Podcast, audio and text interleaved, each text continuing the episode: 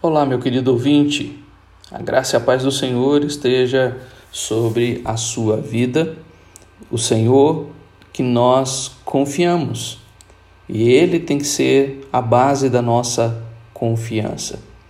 Provérbios 18, versos 10, 11 e 14 falam sobre confiança. Ah, o justo se acolhe no nome do Senhor, versículo 10. Seu espírito firme o sustenta na doença, versículo 14. Mas o insensato se apoia na sua riqueza, no versículo 11, e no abatimento não se apoia, no versículo 14. Por isso, meu querido, a pergunta reflexiva de hoje é: onde está a tua confiança? Sua confiança está na sua saúde, na sua uh, boa saúde, na, nas suas riquezas, nas suas, eh, nas suas posses. Ah, aonde está a tua confiança? Sua confiança está no, no governo, sua confiança está nas, nos bens que você tem. Aonde está a tua confiança?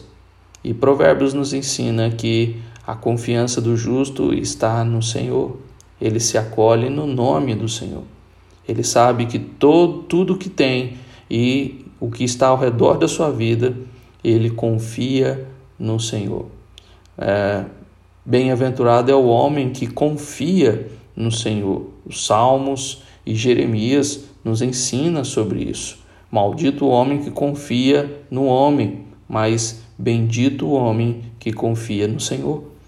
E nós precisamos confiar em Deus. Precisamos confiar no Senhor. Mas veja, só podemos confiar em quem nós conhecemos.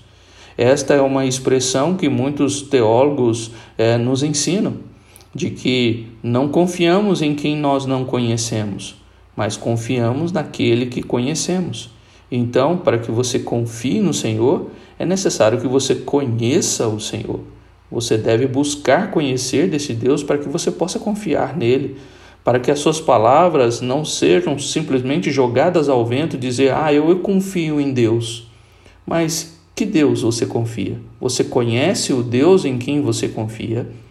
Então, para que eh, você possa ser este justo que se acolhe no nome do Senhor, você precisa compreender quem é este nome, quem é este Senhor.